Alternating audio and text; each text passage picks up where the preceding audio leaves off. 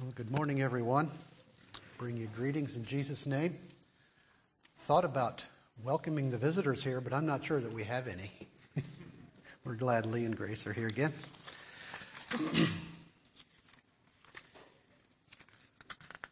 Invite your attention to Matthew chapter 5.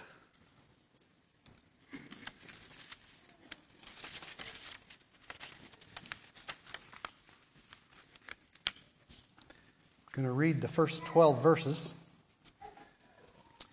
So I'm sure it's very familiar, and probably some of you could say it by memory. But and seeing the multitudes, he went up into a mountain, and when he was set, his disciples came unto him, and he opened his mouth and taught them, saying, Blessed are the pure in spirit, for theirs is the kingdom of heaven. Blessed are they that mourn, for they shall be comforted. Blessed are the meek, for they shall inherit the earth. Blessed are they which do hunger and thirst after righteousness, for they shall be filled. Blessed are the merciful, for they shall obtain mercy. Blessed are the pure in heart, for they shall see God. Blessed are the peacemakers, for they shall be called the children of God. Blessed are they which are persecuted for righteousness' sake, for theirs is the kingdom of heaven. Blessed are ye when men shall revile you and persecute you and shall say all manner of evil against you falsely for my sake. Rejoice and be exceeding glad, for great is your reward in heaven. For so persecuted they the prophets which were before you. Jesus was telling the people in this passage the way to the most fulfilling life. All these things he begins with blessed. That means the way to be happy supremely fortunate, we could say. Blessed are the poor in spirit. And on it goes. As we look at what he was saying was blessed, it's the opposite of what our natural mind would think in almost every case. We would think the people that are, um, well, it says, blessed are the poor in spirit, the people that are proud and have everything going for them and are whatever. Blessed are them, they that mourn. Blessed are the happy, is what we would think. But Jesus is speaking the truth here. yeah, we would think that the way to be happy is the natural mind does. Be assertive, have the best and the most, be popular, be proud, having lots of laughter, feeding the flesh, being able to fight back and make our own way in the world. That's the world's idea of happiness. There's a story about a man that was a thief. And one night he successfully gained entry into a jewelry store without being caught. And then he did a very strange thing. He had no bag to put anything in, he didn't take anything out of the store. But he went and switched price tags the expensive jewelry, he took the price tag off and put it on the cheap, and put the cheap price tag on the expensive ones. And did that to a bunch of different things. And then he got out of the store again, and nobody found it out. The next morning, he was their first customer. And he went and bought all these cheap things that were really very valuable. And the people in the store were all happy for this good customer that bought a lot of stuff. But he was a thief. He switched price tags. And the reason I say that is because there is a thief around today that is switching price tags, and he is the devil. And he makes us think that these things that Jesus listed are worthless. But instead, the world's idea of happiness, you know, be assertive, have the best and the most, that's what's valuable. And he is still switching price tags today, even perhaps in our lives. As Christians that go to church and know the Bible, you know, we know what true value is. We know that this is what's most valuable. But even so, we need to be on guard because there's always those temptations to let the flesh have its way, to promote things that lift us up. In so many sneaky ways, we might say, that we need to always be on guard. and truly accept what Christ has said here is the most blessed way. Now, I'm not going to talk about all these Beatitudes, but rather I want to take verse 5 and put that under a microscope and see what we can find. I'll have to admit that I was kind of surprised by what I found when I looked at this closely.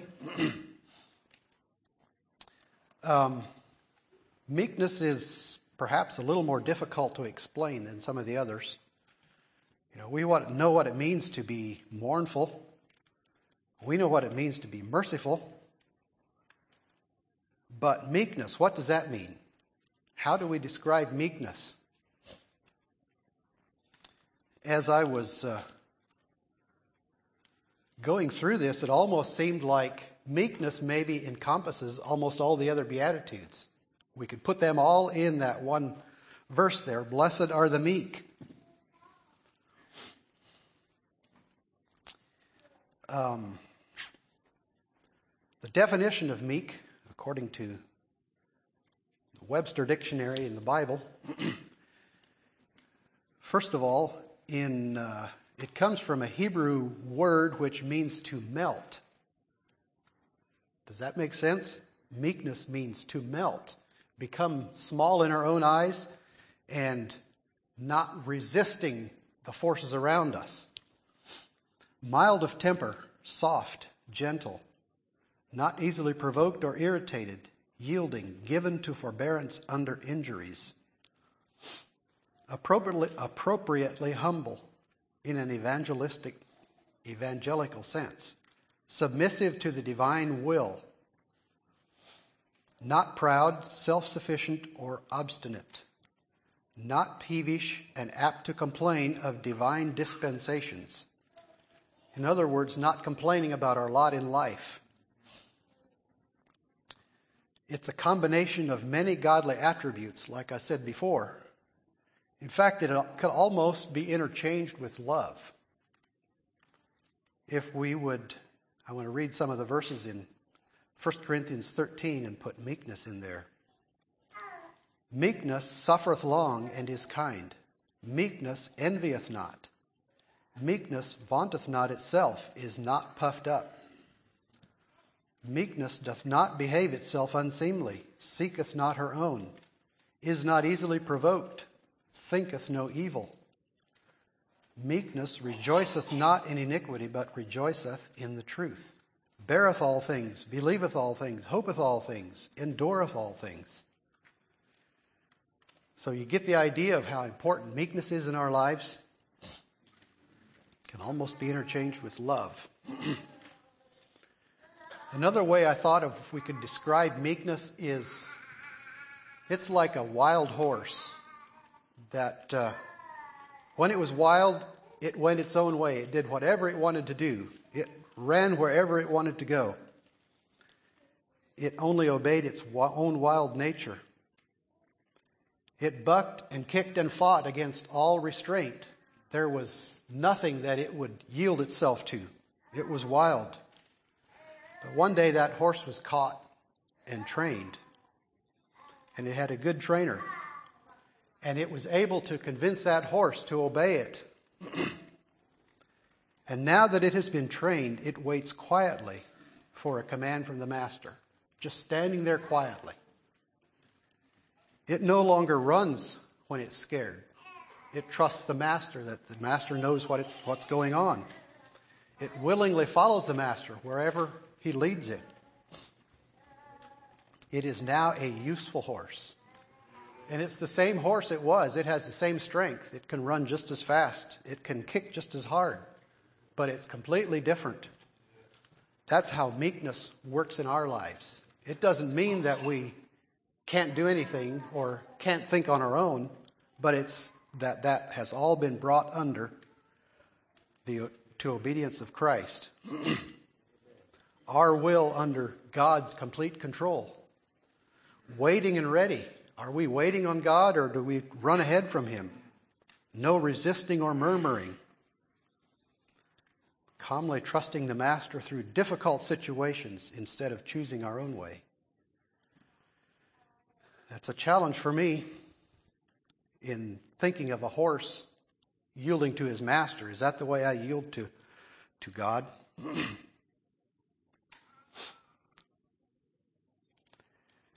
There's a verse in James 1:21 it says, "Wherefore lay apart all filthiness and superfluity of naughtiness, and receive with meekness the engrafted word which is able to save your souls."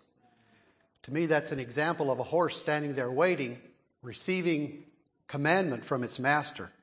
Are we receiving with meekness the engrafted word? Saying, Lord, you have complete authority in my life to tell me whatever you want.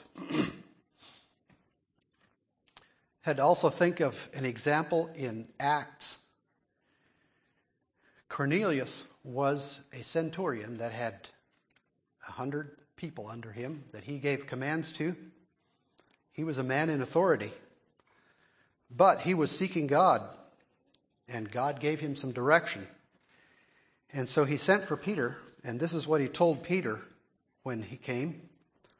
Immediately, therefore, I sent to thee, and thou hast well done that thou art come. Now, therefore, are we all here present before God to hear all things that are commanded thee of God. Such a beautiful picture of this whole household sitting there waiting to hear what God has for them. You know, we don't necessarily think of him as a meek man, but that's what meekness is willing to listen to God. And then Jesus said in Matthew 11 29, Take my yoke upon you and learn of me, for I am meek and lowly in heart, and ye shall find rest unto your souls. And thinking of the life of Christ and how he displayed his meekness, what was his overriding um, goal in life, you might say. What did he live for each day? We read it numerous times. In John 6:38 it says, "For I came down from heaven not to do my own will, but the will of him that sent me." I believe that is the meekness of Christ that he was talking about. Part of it. There was also some other things involved too. Some other ways of relating to men, but that was his meekness toward God. Even though he was equal with God, he was willing to do the will of God. And then also in 1 Thessalonians 5:18 it says in everything give thanks for this is the will of the will of God in Christ Jesus concerning you. Meekness means accepting whatever God has for us in life without fretting or complaining, even if it's a difficult thing but rather with thankfulness. God, you are in control and you know what's best for me. That's how our meekness with God is worked out. but there's also an aspect of meekness toward men. Kind of like two different aspects of meekness, but you can't have one without the other. We can't be meek toward men and not meek toward God, nor can we be the other way around. Toward God, it is unquestioning obedience, like I said before, accepting God's will in everything, knowing that He has complete authority in our lives. That's not the way it is toward men. Toward men, it is, uh, well, I have a list of a bunch of different things here. Acknowledging and accepting authority in our lives, realizing that there are people that have authority in our lives. And I think everybody could say that. It doesn't matter what your position is in life, there's authorities over us. Being willing to accept that and submit to that. In 1 Peter 5 5, it says, Likewise, ye younger, submit yourselves unto the elder. Yea, all of you be subject one to another, and be clothed with humility. For God resisteth the proud and giveth grace to the humble. I like that middle phrase. All of you be subject one to another and be clothed with humility. If we truly have the attitude of meekness, that won't be a difficulty. All of you be subject one to another.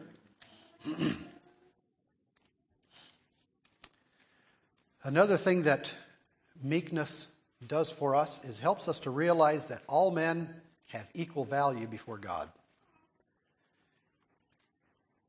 Regardless of their position here in this life, all men have equal value before God. Sometimes, as we observe people go to town or whatever, and I suppose the people in Chicago saw this yesterday, but some people tend to, um, I don't know how to say, dress in ways that are repulsive to us. Colored hair and I don't know, all that kind of stuff. To us, that's almost repulsive, but to realize that they have equal value before God as we do helps us to respond right. And I think that's a part of meekness. and we will also be willing to cheerfully share the blessings we have with others, regardless of their lot in life. Um, 2 Corinthians 9 7 says, Every man according as he purposeth in his heart, so let him give, not grudgingly or of necessity, for God loveth a cheerful giver.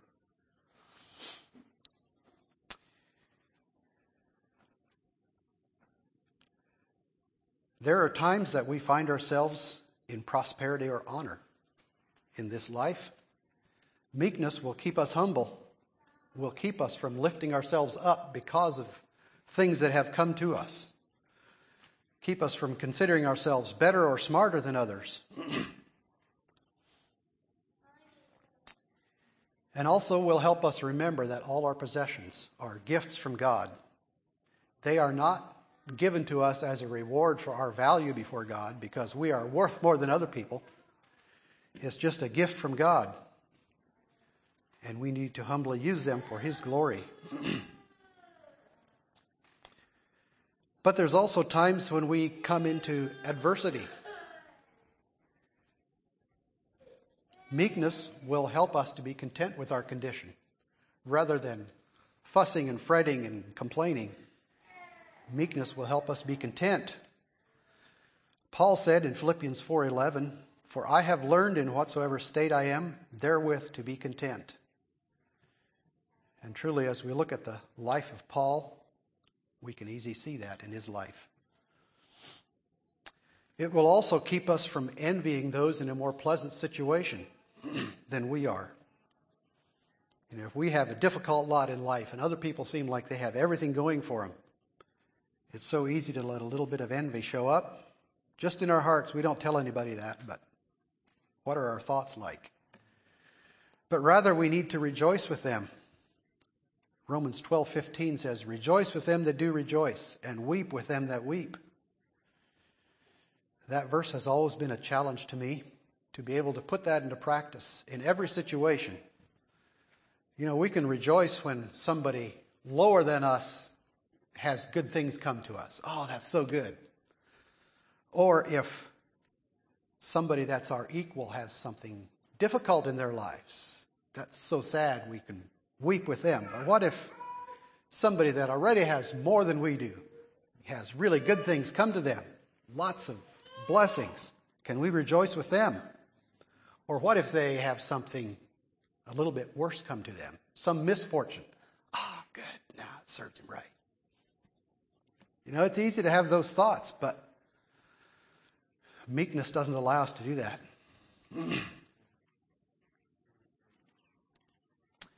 meekness will also gladly accept help from others. Sometimes that's difficult for us to admit that we need help and be glad to acknowledge that we received help from this person or that person. Acknowledge it with thankfulness. Meekness will not retaliate for damages or offenses, but return good for evil. Heap coals of fire on their head. Wow, meekness does a lot of stuff, doesn't it?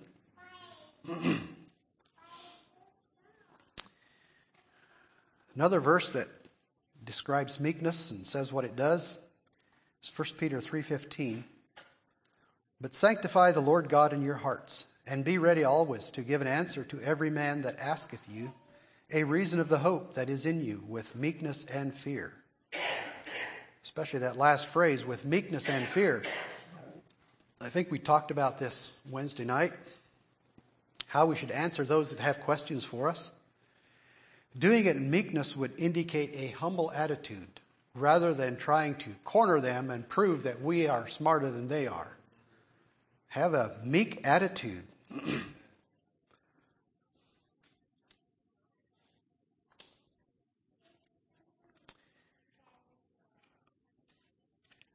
kind of goes along with um, James chapter 3, where it talks about wisdom that's from above.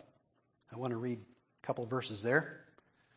Who is a wise man and endued with knowledge among you? Let him show out of a good conversation his works with meekness of wisdom. But if ye have bitter envying and strife in your hearts, glory not, and lie not against the truth. For this wisdom descendeth not from above, but is earthly, sensual, devilish. For where envying and strife is, there is confusion in every evil work. But the wisdom that is from above is first pure, then peaceable, gentle, and easy to be entreated, full of mercy and good fruits, without partiality and without hypocrisy. And the fruit of righteousness is sown in peace of them that make peace. that first verse talks about the meekness of wisdom. The Bible has a different idea of wisdom than we often do. We think of a wise person as one that knows more than most people and is well able to explain it and can think things through, which tends to lift people up.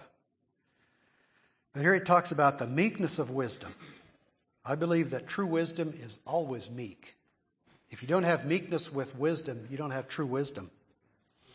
If our wisdom causes strife, like it says in verse 16, then it's not godly wisdom. It says, uh, the wisdom that is not from above causes envying and strife and confusion and every evil work because we are smarter than everyone else and we want to make sure they know it. But true wisdom is always meek,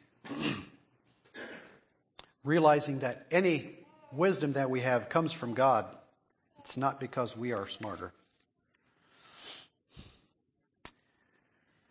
The Bible also talks about a very meek man in the Old Testament. Moses says was the meekest man that was upon the earth. I think I'll read some verses in there in Numbers 12.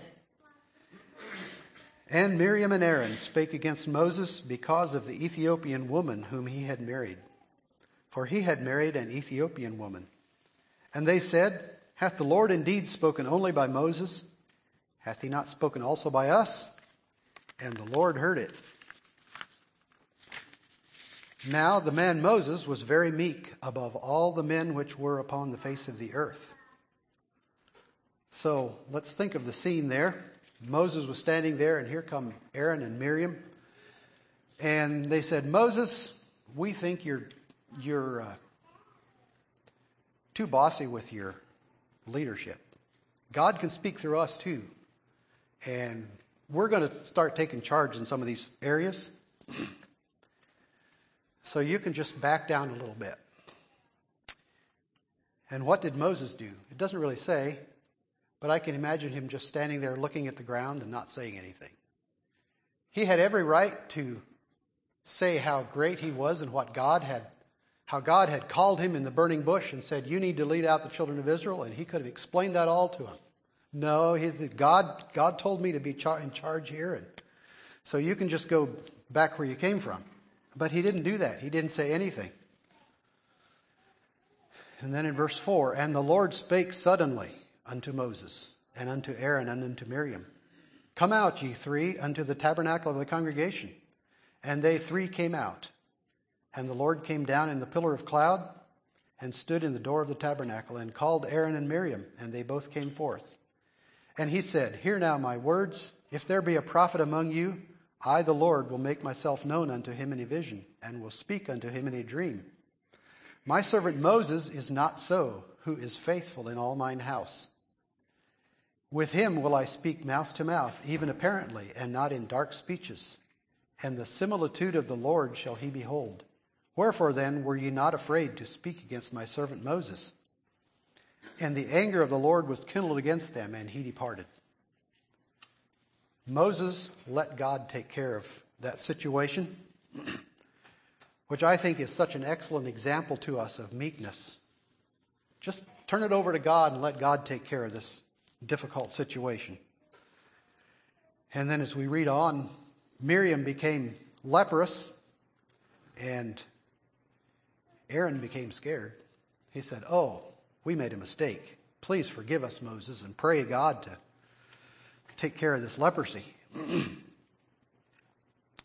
Which was a clear different result than if Moses would have tried to take charge himself. I'm sure that wouldn't have worked. And it wasn't too long later, in number 16, four chapters later, it happened again. Uh, Korah, Dathan, and Abiram stood up, and they gathered themselves together against Moses and against Aaron, and said unto them, Ye take too much upon you, seeing all the congregation are holy, every one of them, and the Lord is among them. Wherefore then, lift ye up yourselves above the congregation of the Lord. So, what did Moses do this time? Says, And when Moses heard it, he fell on his face. And there again, God took care of the situation. What an excellent example of meekness. He fell on his face. Can we do that when people bring a charge against us that's not true? Can we fall on our face and say, God, did you hear that? Even though he was clearly chosen by God to lead the people, he never defended himself and his authority, but let God take care of it. What a challenge.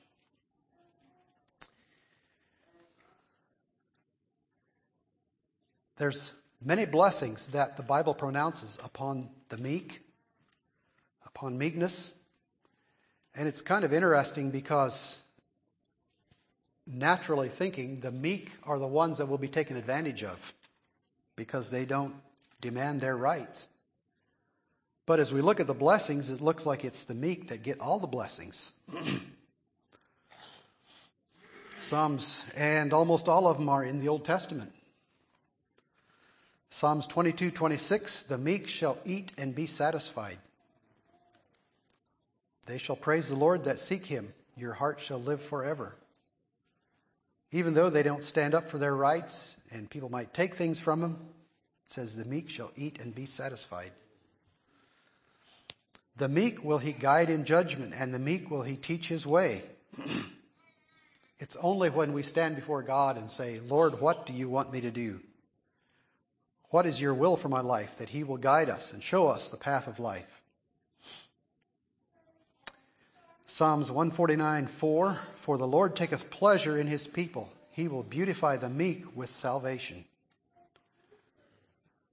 Only by meekness can we obtain salvation. Isaiah 11:4 But with righteousness shall he judge the poor and reprove with equity for the meek of the earth. And he shall smite the earth with the rod of his mouth and with the breath of his lips shall he slay the wicked. God will stand up and judge for the meek. Those that give up their rights, God's going to take care of it. Things are going to become equal eventually even though it might not look like it in this life, things will be equal because God is a righteous judge. Isaiah 29:19 The meek also shall increase their joy in the Lord, and the poor among men shall rejoice in the Holy One of Israel.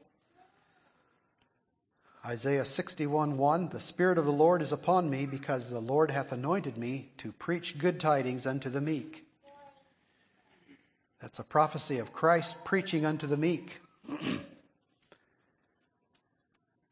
and Zephaniah 2 3 Seek ye the Lord with all, seek ye the Lord, all ye meek of the earth, which have wrought his judgment.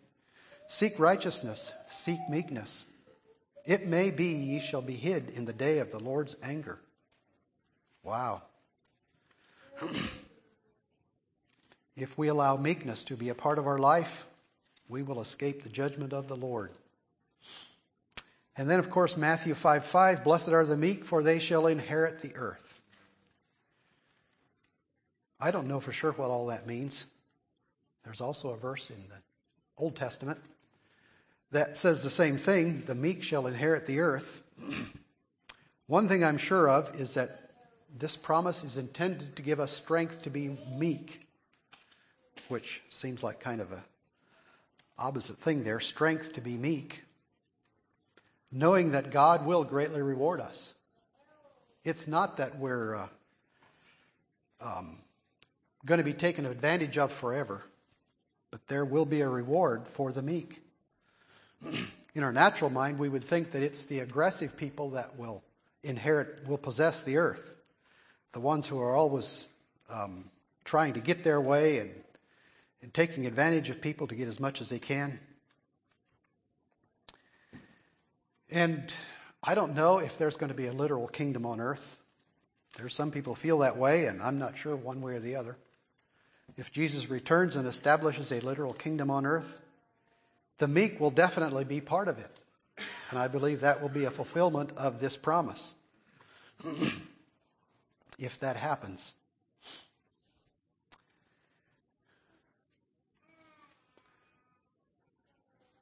Like to summarize the characteristics of a meek person. I don't know, I feel like I kind of jumped around and stuff. I don't know if you made sense of it.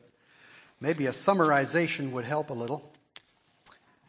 First of all, meekness comes when we are convinced that God is for us and not against us.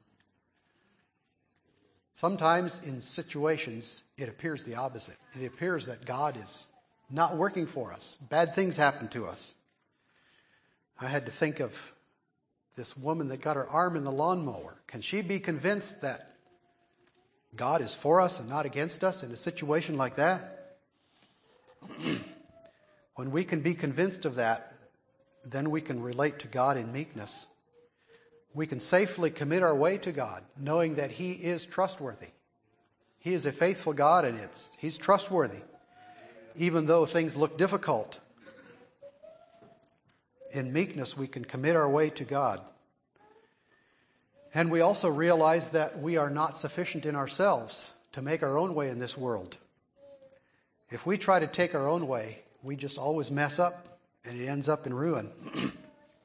but as we submit ourselves to God and allow meekness to have its way, we will commit our way to God. And then we will be able to wait, wait in quietness before God, waiting for God to guide us and make his way plain, just like that horse that's waiting quietly for commands from the master.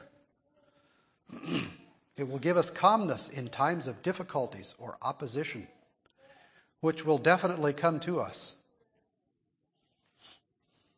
People will oppose us and make our life difficult.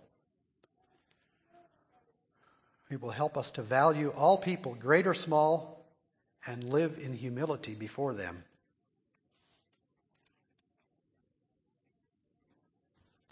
Important people, small children, it doesn't matter. They all have the same value before God, and we will live in humility before them. Able also to return good for evil, knowing that God will avenge us.